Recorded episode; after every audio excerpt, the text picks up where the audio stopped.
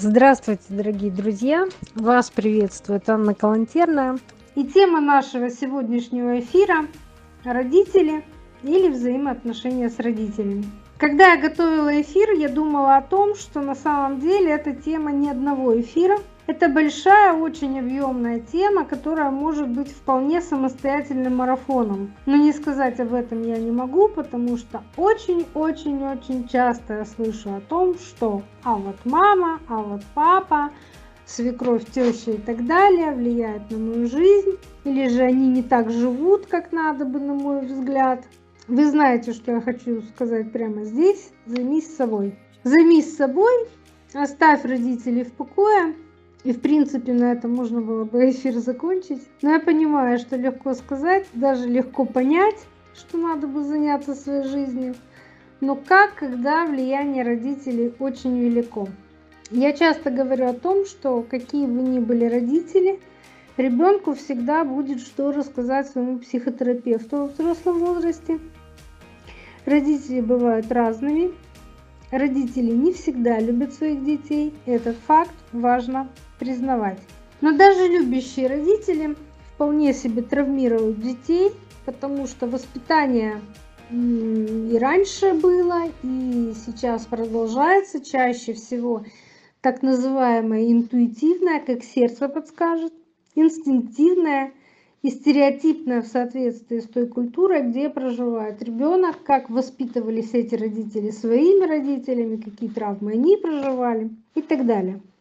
Родители – это главный источник травмы для ребенка, если хотите. Вот помните об этом в обе стороны. И как родители для своих детей, и как дети по отношению к своим родителям соответственно. Мы же сегодня с вами говорим об отношениях как детей к родителям, поэтому все будем рассматривать с этой стороны, только с этого бока, так сказать. Итак, первое, что должно произойти с человеком в детстве для зрелых взаимоотношений, это сепарация от мамы, сепарация от мамы в частности, да, и от родителей в общем и целом, или от значимых взрослых, потому что не все дети воспитываются своими мамами, кто-то воспитывается другими взрослыми и так далее. Сепарация – это очень важная такая травма, через которую проходит ребенок в тот момент, когда он становится взрослым. И если он это не проходит вовремя, то потом это сказывается на его отношениях в будущем с многими аспектами в жизни. Он либо не может вообще вступить в отношения, либо эти отношения все время проходят через кризисы, через выяснение отношений. Это выливается в итоге либо в разрыв, либо в так называемые созависимые отношения. О созависимых отношениях я очень коротко упоминаю в марафоне «Расширение финансового сознания», когда говорю о поведении взрослых людей, которые не могут разбогатеть. Это отношение гиперопекуна с инфантилом или инфантильным человеком.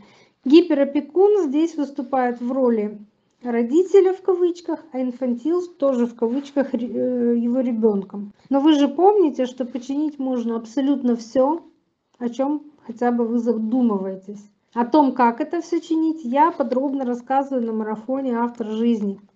И тут я хочу внести небольшую ясность, почему я говорю об этих отношениях именно на марафоне «Расширение финансового сознания». Дело в том, что, чтобы стать финансово независимым, надо заняться собой. Вот это прямо очень важно, это аксиома, то есть финансово независимым человеком может стать только тот человек, у которого есть опора на самого себя. Это аксиома. А наше общество с советским наследием вот прямо сделало все, чтобы вырастить пары, пары гиперопекун-инфантил. Кто такой гиперопекун? Гиперопекун — это тот человек, который в паре выполняет роль родителя в кавычках, то есть это человек, который как бы сверху. Он занят тем, что он заботится обо всех близких, которые попадаются ему под руку. Мужьях, женах, детях, родителях, любовниках, сотрудниках. Если годного человека под рукой не оказывается, неком заботиться, то появляются животные, собаки, кошки и так далее. Плохо ли это? Я призываю относиться к этому как к явлению, которое просто имеет быть. Вот просто обращаю ваше внимание на то, что гиперопекуну просто некогда заниматься собой, потому что у него куча других подопечных, и именно поэтому у него нет времени. А главное, он не может себе позволить морально право зарабатывать или получать большие деньги. Такая вот у него жизненная позиция такая. И очень часто еще, кстати, гиперопекуны прибегают к такой манипуляции, когда они говорят: вот я тебе все, вот я тебе там жизнь отдала, жизнь посвятила, а ты вот такой вот неблагодарный. То есть это такая манипулятивная штука, которая используется гиперопекунами просто на каждом шагу. Любимая их манипуляция. С инфантилом тоже все просто. Такому человеку, это человек, который играет роль ребенка в отношениях, ему все время надо подтверждение от значимых людей, что он делает все правильно. А поскольку всегда найдется кто-то, кто осудит его действия, то он очень страдает и боится высунуться, боится высказать свое мнение, и, соответственно, не может заработать достойных денег именно потому, что он боится сам себя, как говорится, да, или там собственной тени. Меня немного унесло сейчас от темы сепарации от родителей, но это все очень взаимосвязанные вещи. Инфантильными становятся люди, которые не смогли отделиться от родителей. В норме сепарация начинается в три года. Первая стадия должна завершиться к пяти-семи годам, когда этот ребенок начинает говорить «я сам», да, там вырывает руку из руки взрослого, там что-то начинает пытаться делать сам, там сам помыть посуду, а мама ему, например, не дает. Ну вот это уже тревожный звоночек первый. И окончательная сепарация должна произойти к восемнадцати-двадцати одному году, когда выросший ребенок уже готов проживать собственную взрослую самостоятельную жизнь без того, как скажет мама, папа, где учиться, на ком жениться и так далее. Давайте говорить откровенно, современное общество эту планку поднимает все выше и выше. Опасность окружающей среды заставляет родителей оберегать детей. Некоторых, давайте посмотрим правде в глаза, и до пенсионного возраста, я знаю такие пары, когда сыну там пятьдесят, маме семьдесят, и сын без мамы не может принять решение и сделать какой-то шаг.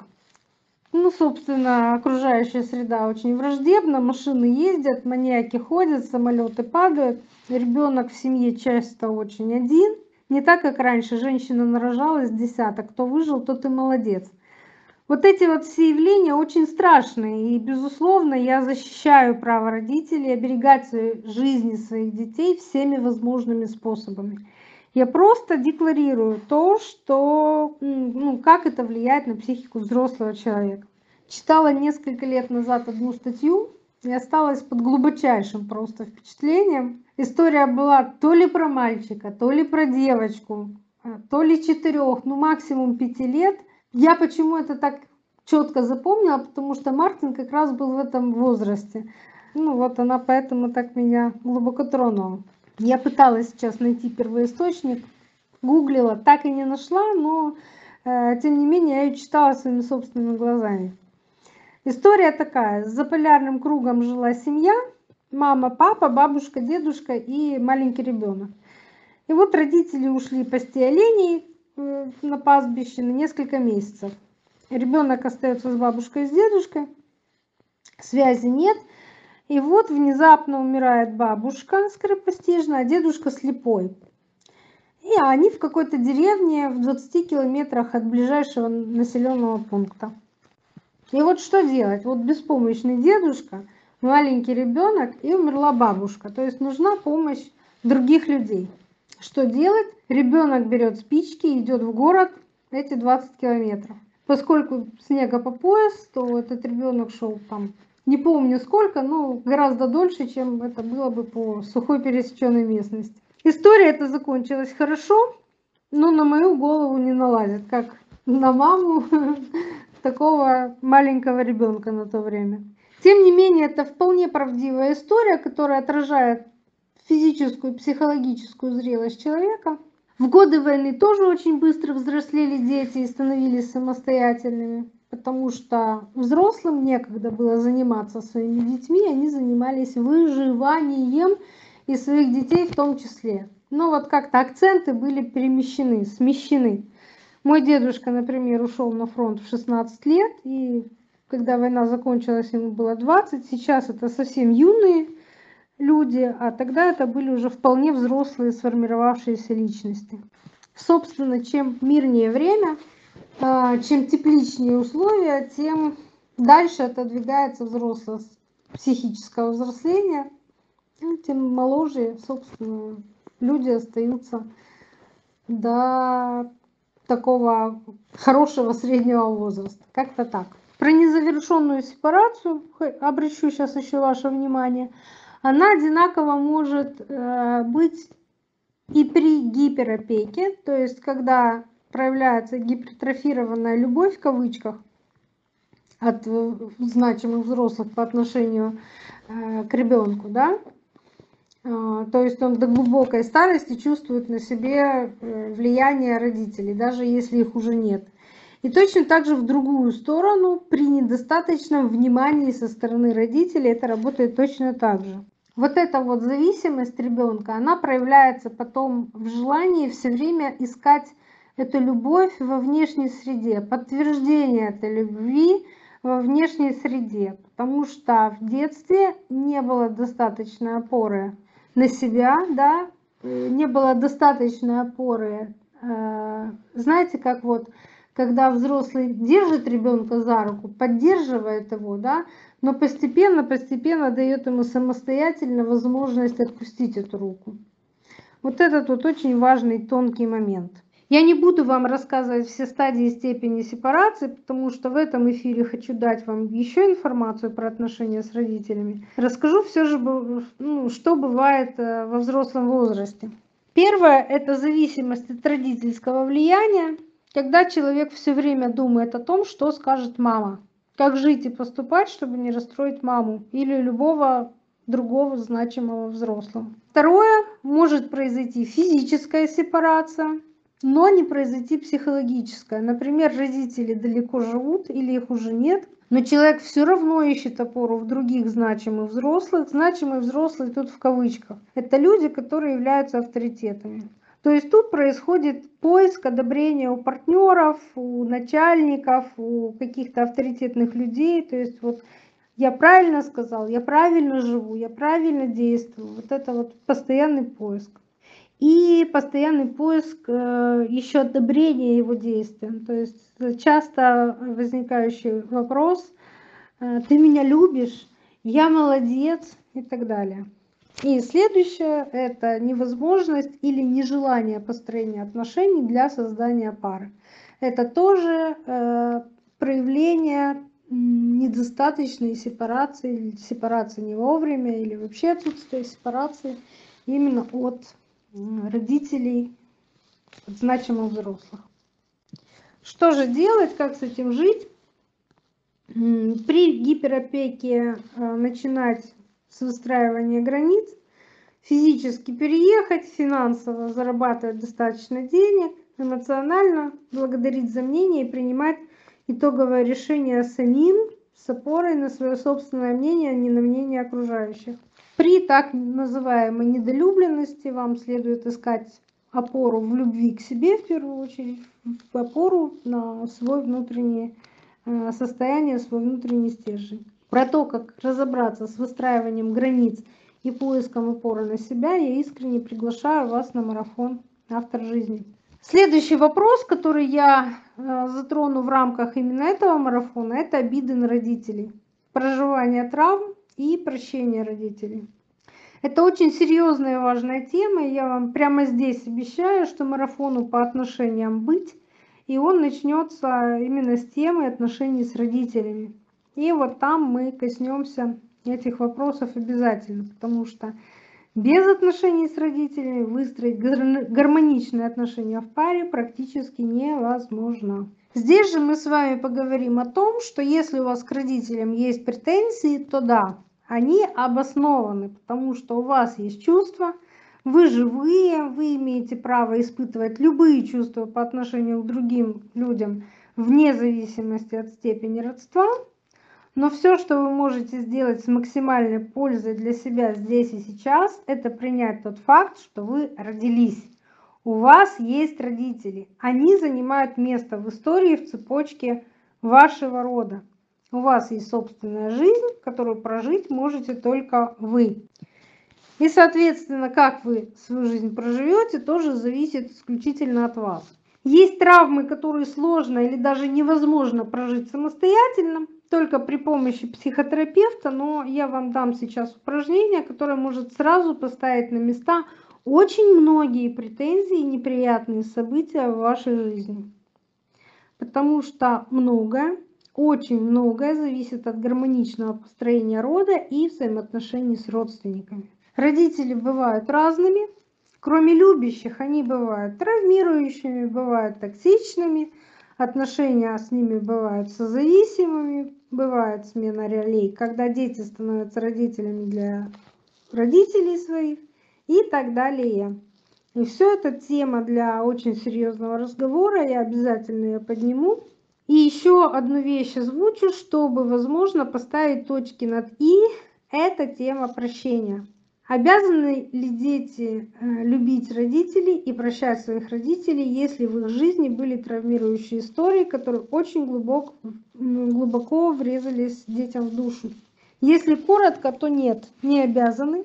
Какие взаимоотношения у взрослых детей с родителями – это результат того, смогли ли взрослые люди, я сейчас имею в виду и родителей, и детей, эти взаимоотношения выстроить в дружеские, доверительные или же нет. Дети не являются собственностью своих родителей.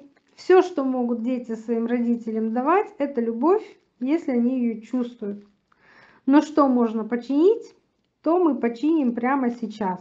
Важный фактор, о чем я скажу в рамках марафона «Займись собой» – построение взаимоотношений с родителями в соответствии с законами природы. Это прямо важно. Об этом много писал и говорил Берт Хеллингер в рамках программы семейных расстановок по его методике. Я сейчас вам дам совсем немного теории, потом практическое упражнение, серия хз, как оно работает, но это работает. Вы прямо сейчас проведете сами для себя семейную расстановку по методу Берта Хеллингера и сразу увидите результат. Незамедлительно, я вам это вот прямо обещаю. В течение буквально ближайшего месяца у вас произойдут качественные изменения в вашей жизни. Понаблюдайте.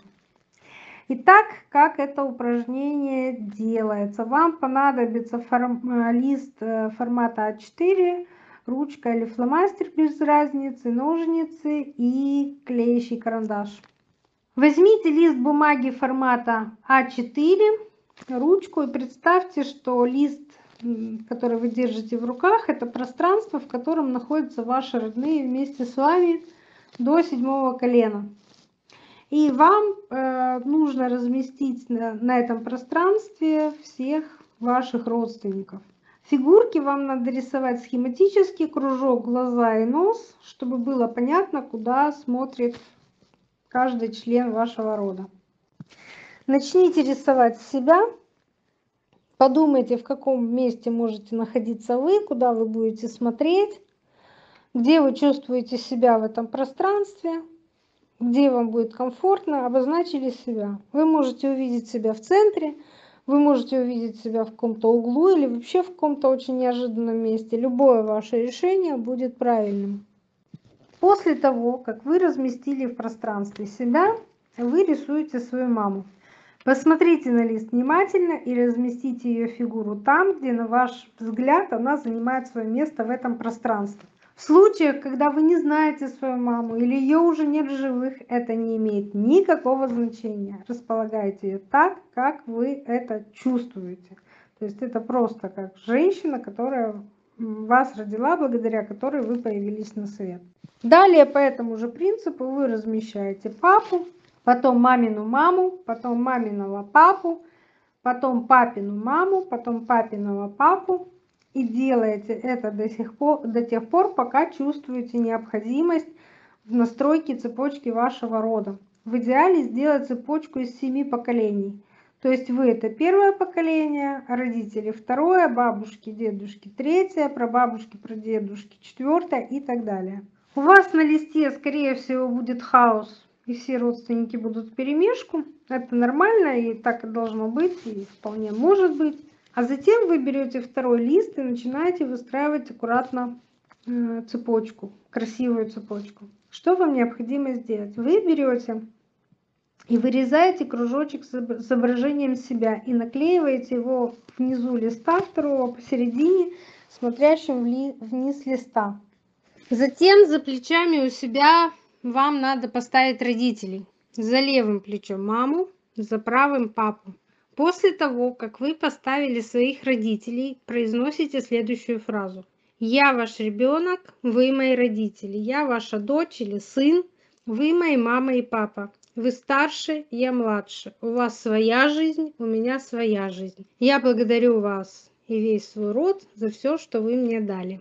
Далее вы вырезаете мамину маму, ставите ее за левым плечом мамы, потом маминого папу за правым плечом мамы и произносите слова. У моей мамы есть родители. Вы ее родители, она ваша дочь. Вы старше, она младше. У вас своя жизнь, у нее своя. Она вместе со мной благодарит весь наш род за то, что он нам дал. Вам нужно построить аккуратную цепочку в таком виде, поэтому, возможно, вам надо будет подклеивать листы этого поля. Это должно выглядеть примерно так. Если у вас есть в роду тети, дяди и прочие братья и сестры, то это значение сейчас не имеет. Мы сейчас выстраиваем родовую энергетическую цепочку, которая вне зависимости от того, какие у вас отношения с родителями, и вообще, знаете ли вы своих родственников, все равно будет вам помогать. И интересно, что в первую очередь это касается, естественно, отношений с партнерами, но вторую с деньгами.